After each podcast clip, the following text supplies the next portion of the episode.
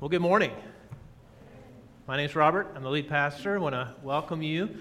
Uh, those of you in person, I want to welcome you on the live stream, and uh, especially if you're first time uh, guests, we're really glad you're here. We've been going through the book of Romans, and uh, this is a big day because we've been waiting for this uh, moment, I, th- I, feel like, to get through some of the harder passages uh, in the beginning parts of the book. Um, so it will help if you if you got Romans open either on your phone or in your Bible, but I will certainly have it on the slide uh, as well. Romans, we've been saying uh, in general, is about the gospel, um, and we can tell from the greeting uh, of, of the book that this gospel has something to do with the death, burial, resurrection of Jesus, and while that's an amazing story. Uh, Paul knows he needs to convince us that we actually need that gospel. We need that amazing story of Christ's death, burial, and resurrection. Otherwise, just a neat story.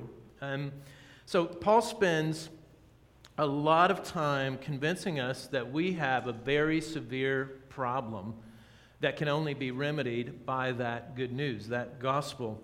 Uh, and he spends Romans 118 through 320 uh, explaining the, the, problem that we have and uh, explaining the wrong remedies that we reach for uh, for uh, the problem. But the problem is that human beings are unrighteous and ungodly and consequently are under the just punishment or wrath of God. Uh, his introduction of that section, Romans 1:18, he says as much. He says, "For the wrath of God is revealed from heaven against all ungodliness and unrighteousness of men, who by their unrighteousness suppress the truth. We're unrighteous, remember, meaning we're doing wrong things. We're ungodly, meaning not only are we doing wrong things, but we're re- rejecting God Himself, even to the point of worshiping other gods, and we deserve wrath. That was the last four sermons, basically. We've been talking about that for four weeks. And he concludes that section about the problem and the consequences with Romans 3 19 and 20. And he says, Now we know that whatever the law says, it speaks to those who are under the law, so that every mouth may be stopped and the whole world may be held accountable to God. For by works of the law, no human being will be justified in his sight, since through the law comes knowledge of sin. The gavel comes down at that point in the courtroom of God, and all of humanity is standing in silence. They have, they have no defense. And so this is where we find ourselves leading up to this Romans 3:21. It's a very dramatic courtroom scene. All the evidence has been presented against us. Our behavior has been compared to the law and found wanting we hear the all rise for the honorable judge. And the judge who walks in is none other than the holy God himself. But to make matters worse, our crimes are against the judge. That's the predicament that Paul is painting in the beginnings part of Romans. And all of that is setting up Romans 3 21 and following. But now, the righteousness of God has been manifested apart from the law.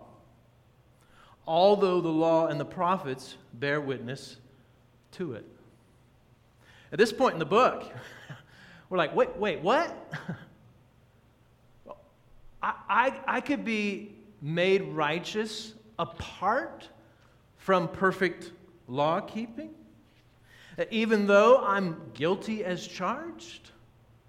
And that my crimes are actually against the judge himself, a holy God? That in spite of that, somehow I could get a favorable verdict from that same holy judge. And that the Old Testament, the law and the prophets, has been saying that there is this alternative means of becoming righteous all along.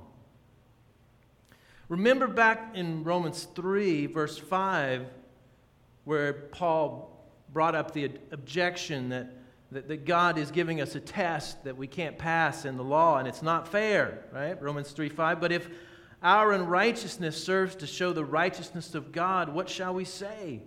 That God is unrighteous to inflict wrath on us? I speak in a human way. It seems that when we get to 321 that God was using the law, yes, to show us his righteousness and our unrighteousness, but was also using the law to show us our need for the remedy. And that that remedy is for the consequences of sin, which is God's wrath. So, our interest has been piqued. We're thinking, okay, I'm interested in this means of becoming righteous that's apart from law following. How do I do that? In verse 22, he begins to explain the righteousness of God through faith in Jesus Christ for all who believe. For there is no distinction, for all have sinned and fall short of the glory of God, and are justified by his grace as a gift through the redemption that is in Christ Jesus.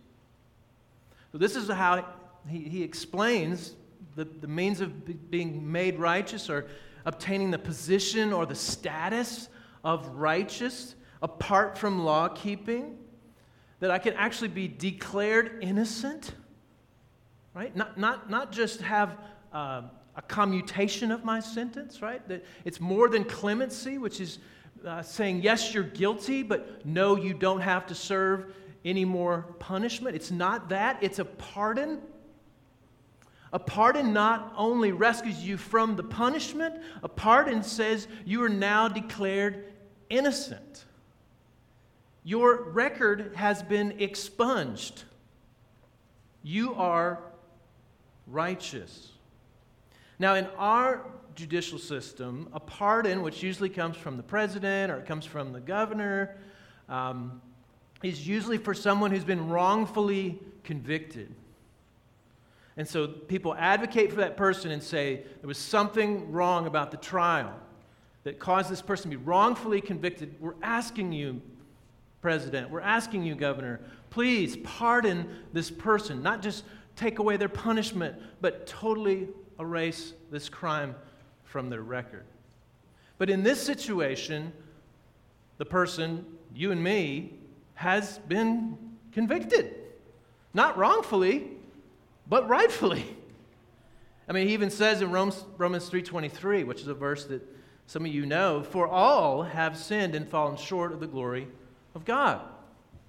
It's like a summary of the evidence against human beings that we've all sinned, meaning we've done wrong things. But, but not only that, we've fallen short of the glory of God. We've rejected God. We've, we've not expressed the glory that we were supposed to express as His image bearers.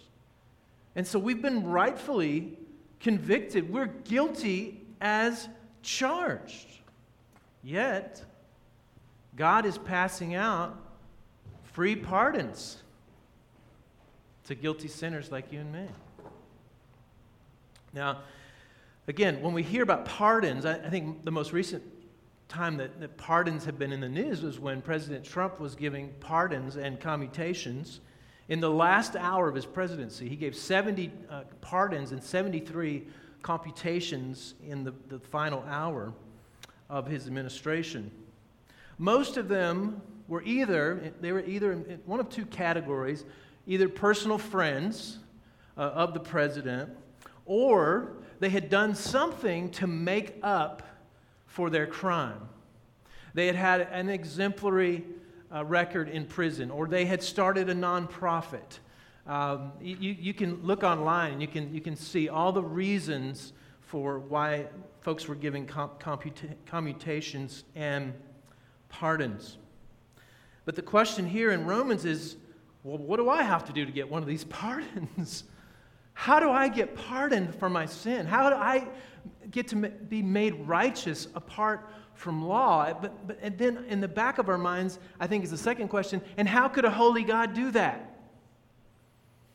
How can I get it? And how is it that God can actually provide that kind of free pardon. Already in verse 22, we are getting a hint of how God gives this free pardon. It's through faith in Jesus Christ for all who believe. Somehow, this pardon is received via faith, through faith. Now, what is faith? It's a, the Greek word being translated there is the Greek word pistis, and uh, it means that you're relying on something, you're trusting in something. It, it, it's not mere um, intellectual agreement, it includes that, but it's more. Later on in Romans, Paul will say, if you believe in your heart, right? And so, this kind of saving faith, this kind of belief is from the heart, the very core of your being, the, the place from which mind and will and emotions spring.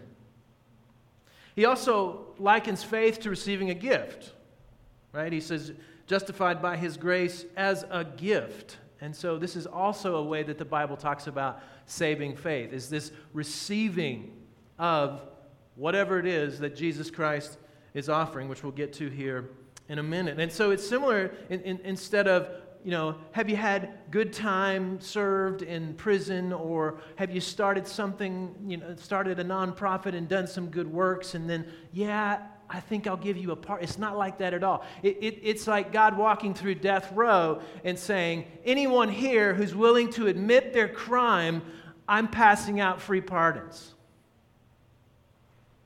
That's what it's like.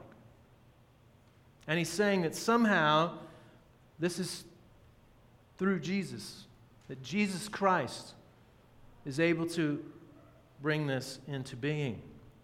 Now, what is it that we're putting our trust in regard, in regard to Jesus Christ? Is, is it that Jesus Christ is a moral teacher kind of a trust and faith? Is that what we're trusting in? Or, or just his person? What, what is it that we're trusting in that would deliver this pardon to us. And, and of course, the, the nagging question how could a holy God pass out free pardons? Well, let's look at what about Jesus we're trusting in. So, again, verse 24, he's saying it, and are justified by his grace as a gift through the redemption that is in Christ Jesus. And then, verse 25, he starts to describe what it is about Christ Jesus that we're placing our faith in. He says, Whom God put forward as a propitiation by his blood to be received by faith. This was to show God's righteousness because in his divine forbearance he passed over former sins. It was to show his righteousness at the present time so that he might be just and the justifier of the one who has faith in Jesus. So the Apostle Paul lets us know we're not only trusting in the person of Jesus Christ, but we're trusting in the work of Jesus Christ. The work that he did through his death on the cross. And the ESV translates this work that he's done on the cross as a propitiation. Now, this Greek word that's being translated there is hilasterion. And in general, it's talking about a sin sacrifice. And it has a lot of facets to its meaning. And consequently, English translations struggle to translate this word. And you can see that, you know, if you use Bible Gateway you know, .com and you pull up the parallel versions and you look at this verse in, in different versions of the Bible, you can see how different versions use different words to uh, translate this Greek word hilasterion. And so uh, some of them kind of keep it general uh, and kind of let you decide what the facet is that's being uh, communicated here. And so, like the New Living Translation says, For God presented Jesus as the, quote, sacrifice for sin. So that's their translation, sacrifice for sin. It can also mean uh, a covering for sin, or uh, the, the kind of technical term for that is an atonement for sin. Uh, New International Version uses that word. God presented Christ as a sacrifice of atonement. This word hilasterion can also mean a cleansing from the uncleanness that comes from sin. The technical word for that is expiation in the RSV. The Revised Standard Version uses expiation, whom God put forward as an expiation by his blood. A few translate this as mercy seat, uh, which was the, the, the, the, top of the Ark of the Covenant in the Holy of Holies of the, of the tabernacle and later the temple. And it was the place where, on the Day of Atonement, the high priest would sprinkle blood. And it was seen as the place where God and sinners were reconciled. And uh, it's used in the Greek Septuagint of the Old Testament, uh, this hilasterion word, to talk about the mercy seat. And so there's, you know, at least, at least one or two translations that say that this means the mercy seat, right? God presented him as the mercy seat by his blood. That's the Christian Standard Bible. Uh, and then some, like the ESV, translate it as a propitiation. New American Standard does the same. The reason ESV, English Standard Version, New American Standard uh, choose this word propitiation is mostly uh, because of the context. Because what is the problem that Paul has set up in Romans 1? The problem that needs to be alleviated is that sin deserves the wrath or the just punishment of God. And so, what Jesus is doing on the cross, it's not the only thing he's doing, but one of the, the things he's doing, and, and a real central thing that he's doing, is that he is dealing with the wrath of God, the just punishment of God on the cross. So, what is a propitiation? So, propitiation is something you offer to, to appease the anger of someone who's angry at you. You might think of it this way. Let's say your boss at work is really mad at you for something you did. And last Sunday, which was Pi Day, you, ba- you bake your boss a pie. And you bring the pie to the boss, and you say, I know, you know you're really mad at me, and I'm really sorry that I did that thing at work. Please don't fire me. And I made you your favorite apple pie. And the boss loves apple pie. And the boss sees the pie, eats the pie, and the boss doesn't fire you. So the pie was the propitiation. And the pie made the boss propitious towards you or favorable towards you. This is a similar way of thinking in uh, ancient pagan religion. Gods and goddesses uh, were easily angered, and the worshiper would have to offer up propitiation to appease the anger of the gods and goddesses. And they would offer up food or money or their children in order to make the god or goddess propitious towards them. Now, what does this have to do with the God of the Bible? Well, similar to many other words in the Bible, this word propitiation is co opted by, by the author and used in a, in a new way. There's some continuity between the old way and the new way, but there's also a new way of looking at this. So um, God needs a propitiation um, for his anger, but his anger is not this sort of petty, uh, I'm in a bad mood this week, you better do something to make me happy. It's not that at all. It is just punishment. And the propitiation that's being offered here is actually not being offered by the worshiper, it's being offered by God Himself. And so, in, in this way, God is able to be both just and the justifier. He is just because guilt is being punished. He is the justifier because he is allowing the guilty to go free. He is only able to be both just and the justifier if he offers up the divine Son of God, the incarnate Son, as a propitiation. He even comments that past sins were being passed over.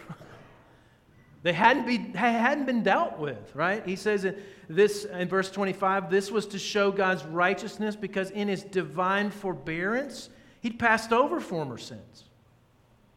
He said God appeared to be unjust. He, he appeared to be allowing these sins to just go unpunished. And he can't do that because he is a just God. It also tells us that those blood sacrifices being offered in the Old Testament were not a sufficient propitiation for sin. They were, they were arrows pointing forward to, to the true and better propitiation, to the once for all propitiation for sin, which was Jesus' death on the cross. It turns out that Jesus' death is a propitiation for us, that it is almost certainly an expiation as well. It cleanses us from sin's unrighteousness. It, it, it's also a covering for sin. It's also the place where God and sinners are reconciled. It's all those things. Oftentimes, when the Apostle Paul is using, or any New Testament writer using a Greek word, it has many facets. and English, just doesn't have a word that captures that, the, the many facets of that one Greek word. And so, does it mean expiation? Yeah, it, mean, it means all those things. But, but because of the context, it definitely means propitiation. So, what are the implications of this? Well, I mean, one is complete pardon for sin is available by grace and through faith. That's the good news. complete pardon for sin is available by grace and through faith. You don't have to work your way into God's good favor. You don't have to work to keep yourself in God's good favor. The sinful humanity described in such sobering terms from Romans 1:18 to 3:20 is being offered free pardon. That not only do you not have to bear the punishment of your sin, but your guilt has been wiped away you are made righteous. And that is received by faith.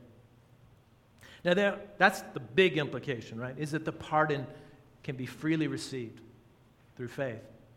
But there are other implications, and, and really there are infinite implications. But Paul actually mentions at least three implications of this good news about the free pardon. So, the, the things that Paul mentions is one, now there's no room for boasting uh, he also mentions that that pardon is for the entire human race. And then he mentions that that pardon will give you a new motivation and a power to uphold the law. So let's look at, look at each of these. So the first is that there's no room for boasting. Verse 27, he says, Then what becomes of our boasting? It is excluded. By what kind of law? By a law of works? No, but by the law of faith. So Paul's saying true believers are not boasters. They're not boasting. What does he mean by that? Well, think about the pardon picture again. I've been proven guilty as charged. I've been given a pardon by the judge against whom my crimes were, you know, were against, right? And I come out on the courtroom steps for a press conference. What will I say? Will I say, I had a really great defense team? W- will I say, uh, I had an amazing performance on the witness stand? I really, I really think I pulled at God's heartstrings and He gave me a pardon? W- will, will I say, you know, my crimes really weren't that bad? No. I will be grateful. There will be no boasting. That free pardon will elicit from me gratefulness. You know, and whenever you know you do see a press conference of someone who has been given a pardon, even if they've been wrongly convicted, there's not a lot of boasting. You know, it's just it's just grateful. Just grateful for having been released. But our, our boasting's not quite as straightforward as a press conference, you know, after our conversion. Um, our, our boasting manifests in, in subtler ways, and, and I've talked about these a little bit in this sermon series, but I think it's helpful to, to continue to reflect on this. So, one of the ways we boast is when we have a sense of entitlement for the good things that God has given us. We somehow think we, we deserve the good things that God has given us, even though He's eternally pardoned me by grace. We don't deserve anything. And so that sense of entitlement is, is, a, is a manifestation of boasting or thinking I'm better than other Christians. That usually it, it crops up when I'm thinking, why can't that person just get themselves together? What is their problem? Forgetting that anything I might have in terms of maturity or transformation, it is a direct result from the free pardon I've been given by grace. There's no boasting. Or feelings of disdain toward non Christians. Oh, ah, I can't believe they behave that way. Forgetting, again, that any kind of righteousness, any kind of transformation in my life, it is a direct result of the free pardon given to me by God, by grace. There is no room for boasting. It is all grace. No, I'm, I'm serious. It really is. It is all grace. You were saved by grace. If you're a Christian, you were saved by grace. You are being saved by grace right now, and you will be saved by grace for all eternity. The Christians in this room, we will bump into each other in heaven a million years from now, and we'll be talking to each other and go, This is amazing. How is it that we've lived a million years? And then you're going to go, Oh, wait, it's all grace. And it's going to be grace for the next million years, right? It's all grace. There's no room for boasting. Another implication, he, he says, is that this pardon is for the entire human race. Right? Verse 28 For we hold that one is justified by faith apart from works of the law. Or is God the God of Jews only? Is he not the God of Gentiles also?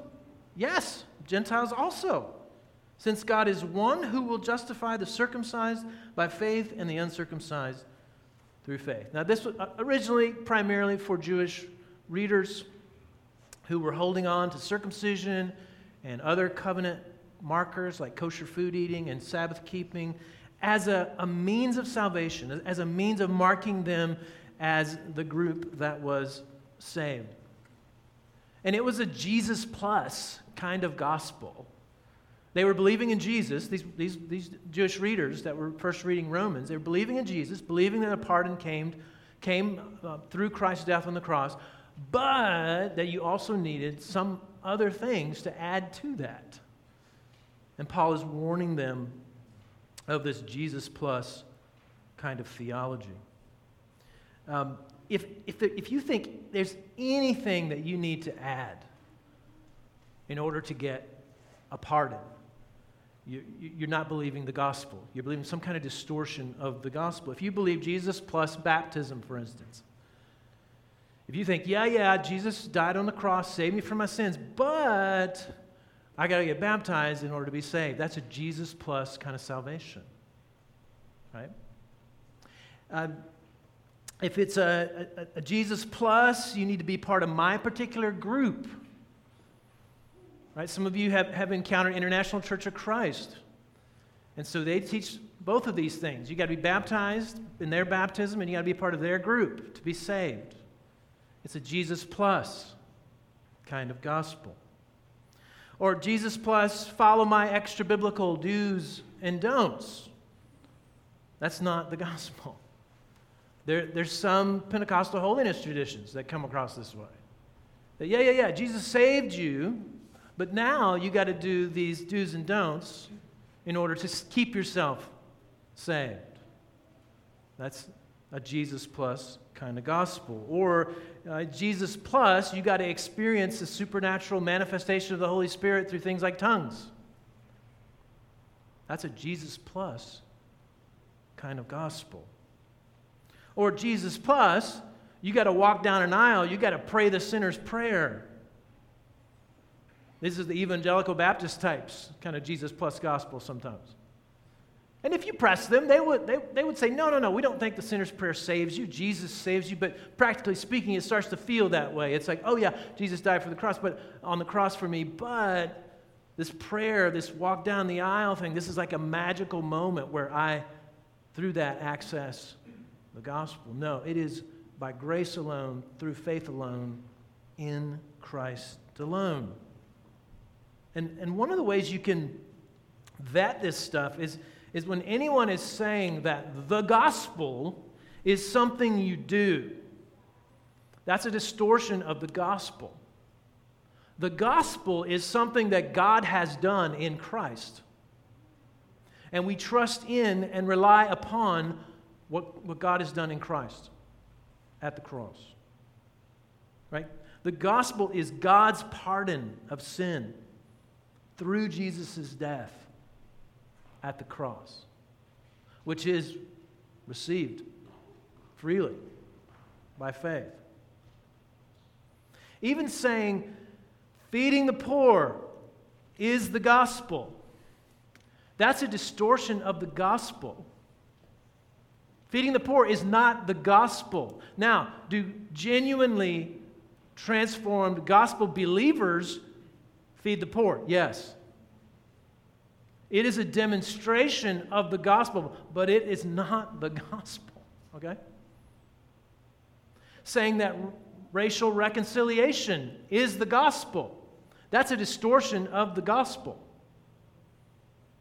But those who have been reconciled to God in the gospel, yes, will work to reconcile the races.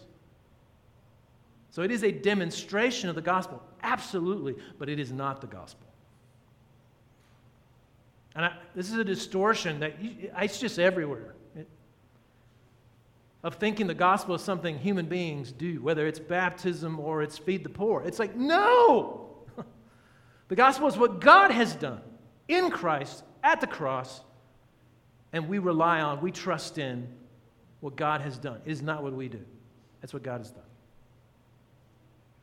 And so, this is part, part of the implications that Paul's pointing to that it is God alone. And then the, the next implication, verse 31, is this new motivation and power to uphold the law. So he says in verse 31 Do we then overthrow the law by this faith? By no means. On the contrary, we uphold the law. So Paul's very clear here, and he's going to do this in many places in Romans, that what he is not saying when he is, when he is preaching this gospel is that there's a rejection of following God's rules, God's law, God's, God's word. Not at all. God's law is good. God's law reveals God's righteousness. It reveals our unrighteousness. It reveals our need for Christ, absolutely. And it also is something that we follow. We still follow the word of God. That if you're genuinely pardoned, you will be motivated and empowered to uphold the law. Much better than someone who is not genuinely pardoned, who is trying in their own strength to follow the law. You will actually be better at upholding the law if you have trusted and relied upon the gracious pardon of God. It has it's been really fun in the recent days to just be spending some time with some brand new believers that have just become Christians. And they, they know some things about the Bible, but there's a lot of things they don't know about the Bible. And, and listening to them say, I need to be more respectful to my parents. I, I, I need to tell my friends about Jesus. I, I, I want to, and it's just like, I'm like, wow, that's, that's in this part of the Bible, that's in this part of the Bible, but they don't even know it's in the Bible yet. But God's Spirit is working in them. They have been transformed by the gospel, by the free pardon that they've just received by faith. And they are, quote, upholding the law, even though they don't even know what the law is. And so it, it, is, it is not this like, all right, well, I'm saved by grace. I don't have to worry about holy living or following what the word said. No, actually, we're going to be at that even more. But not in order to save ourselves, but because we are saved. We have been pardoned. And now, by grace, through faith, we continue to grow in our obedience to God's word. So, ways to respond to this if you're not yet a Christian, receive the pardon today. It's free. It's free. It's grace. So if you believe, you, you've sinned, fallen short of the glory of God, you believe that Jesus is, is your only propitiation for your sin, receive that by faith today and enter into this relationship that is possible with God through this great salvation. If you're not yet ready to do that, but you're seeking, you're, you're wondering, I, I want to know more. I would reach out to either someone in this room that you know is a Christian or someone, uh, if, if, those of you that are streaming and you know someone that, that is a Christian that could help explain this, or please reach out to us. You can even go on our website, mercyhouse365.org slash respond. There's a, a deeper kind of explanation of the gospel and uh, there's some ways for you to reach out to us. But pursue this. Like, this is, this is a life changing thing that happens, an eternity changing thing that happens in the lives of those that receive uh, this free pardon. But what if, what if I'm a Christian already? What, what do I do with this, this text? And so you've already received the pardon, but now this text is something that helps us remember the pardon. We remember the pardon. We remember being in God's courtroom in, in silence, no, no defense for our sin. And the holy judge, the holy judge who we had committed crimes against, gives us free pardon. A free pardon that was paid for by the death of the divine Son of God at the cross. It was offered as a propitiation for us. We remember that today. And when we remember that, it causes us to repent from boasting. Right? Remember the pardon, and then we repent from boasting. I need this every week, right? Feeling entitled to God's good gifts, so angry with God because He's not giving me the gifts I think He should, uh, feeling better than other Christians, or feeling disdain toward non Christians the, the, remembering the pardon, it helps us to repent from all those kind of inward attitudes. We remember our pardon and repent from putting up obstacles to the gospel for others. And this is partly what Paul is, is talking about with the circumcision of the Jews and, and, and saying, don't put this in the way of the Gentiles coming and getting the pardon. And so, if, if you've fallen into any Jesus plus theology, of course, you want to repent from that. But I think for most of us, the greatest obstacle that we put up to people getting the free pardon is our silence about the free pardon. By not talking to people about the free pardon, we communicate that the way you get to heaven is you are a nice person, you go to church. Now, we don't believe that but it is what we're demonstrating. Because we oftentimes don't talk about the pardon. That reality that the pardon is for everyone points to the dignity and worth of all human beings. The recent shootings in Atlanta have, have put racism back into the news cycle. And so there's been a lot of of talk about racism and that it is wrong, and it is. And as Christians, we know especially that it is wrong. And usually we say it's wrong because everyone is created as an image bearer. And so they have dignity and worth. And we are right to say that. But they also have dignity and worth because Jesus died to save them. This is partly what, what this pardon is for all kind of idea is that it gives dignity and worth to human beings. That yes, human beings are sinners, but yes, God has made a way for them to be saved. So we remember our pardon and we repent from putting up obstacles for others to get to the gospel. We remember our pardon and we repent from law breaking. Right? We, we, we've been pardoned for our sin via the death of the divine Son of God. And then we fall into, we choose to uh, participate in the very sins that put Jesus on the cross. And so when we remember the pardon that we've been given, it, it motivates us to, to repent from sin, to turn to Christ, and to live holy lives. Remember the pardon. Let's pray. God, we're so grateful for this free pardon, that there is a way to be given the status of righteousness that is apart from perfect law keeping. And I pray that any who are in this room or watching on live stream or will be listening to the recording later that have not yet received this pardon, that they would today. They would receive it as the free gift that it is, and they would trust in, rely upon this propitiation that's been offered to a holy God who is both just and the justifier. And Lord, as, as we remember this pardon today, Lord, may it do more than just jog our memory, but may it transform our hearts. We bring before you our boasting and we bring before you our, our timidness about gospel proclamation. We bring before you our, our, our breaking of, of your word.